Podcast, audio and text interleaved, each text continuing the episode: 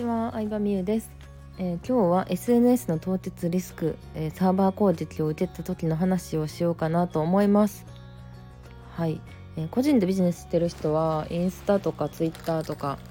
うんまあもちろんこのスタイフとか YouTube もそうなんですけどそれで執着してる人が多いと思うんですけど SNS のリスクってやっぱり凍結されることがあったりとか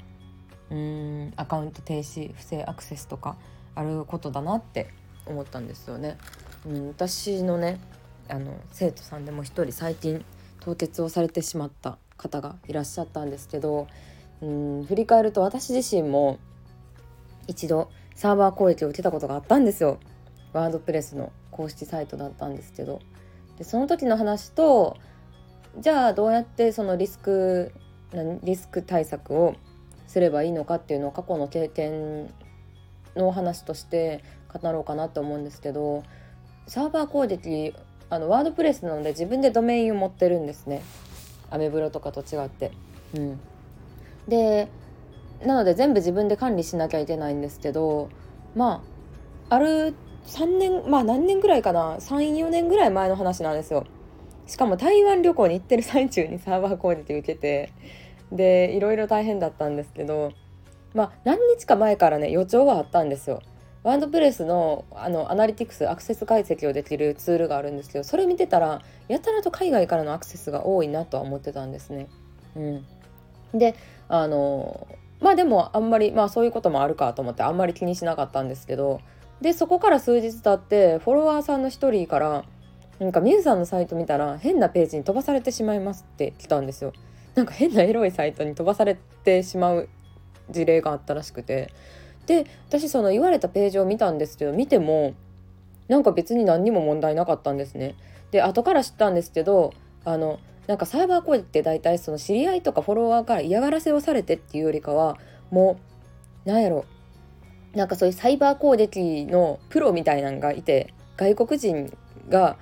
もう個人のサイトとかうん情弱性のありそうなサイトに不正アクセスをしまくってなんか自分のサイトにアクセス集めるみたいなのをしてるらしいんですね。なのでそのランダムに攻撃してるやつに巻き込まれたっていう感じだったんですけど。うん。でまあでもそのお客さんから指摘を受けていろいろ調べ出したんですけどでもそのページどのページに飛ぶかどのページが改ざんされてるかっていうのもランダムに変わるんで自分でも確認できないんですよね。でやばいなってなってでもその数日後海外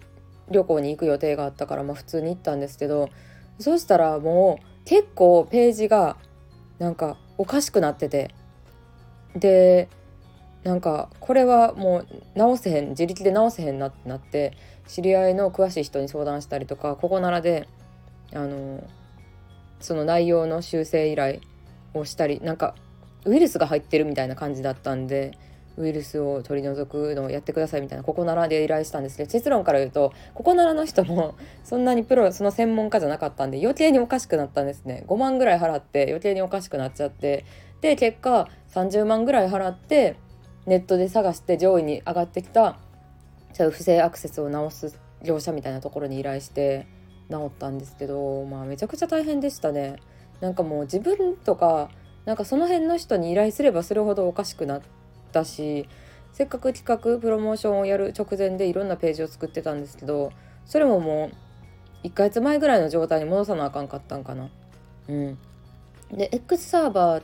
を使ったので X サーバーでね常にバックアップを取られてるんであのいくらか払ったらそれで2週間前までの状態には戻せるんですけど私海外から不正アクセスがあってからね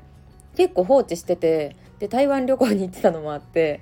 もう2週間過ぎちゃってたんですよね。だからすでにウイルスが入った状態のデータしか取り出すことができなくてもうととにかく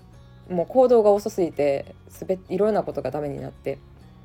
はい。せっかく作ったページとかもねあのもう一回作り直しっていう感じになっ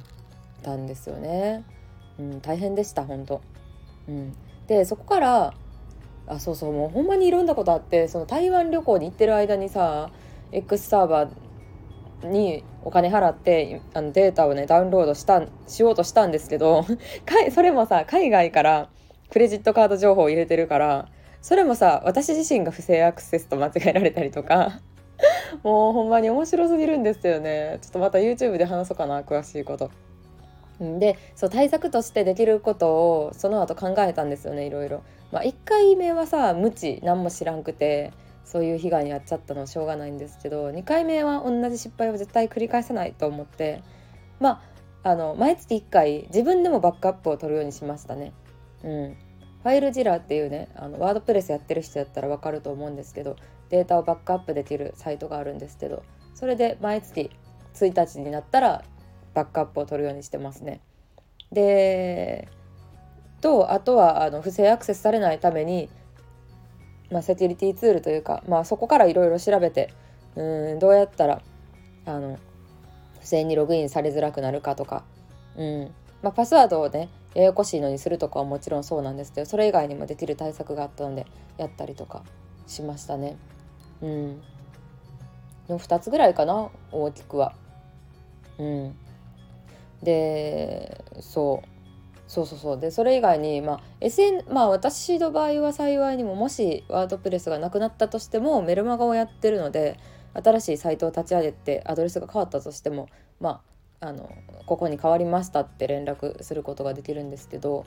結構 YouTubeYouTuber とかさ YouTube しかやってないとかまあ亡くなった時のためにね Twitter とか YouTube のサブアカ作ってる人とかも多いですけど YouTube がなくなったらもう連絡手段は基本的にないわけですよね。あれ？あの YouTube とお気に入りチャンネル登録してたのになくなってるみたいな感じになってほんまにファンの人は探してくれると思うけど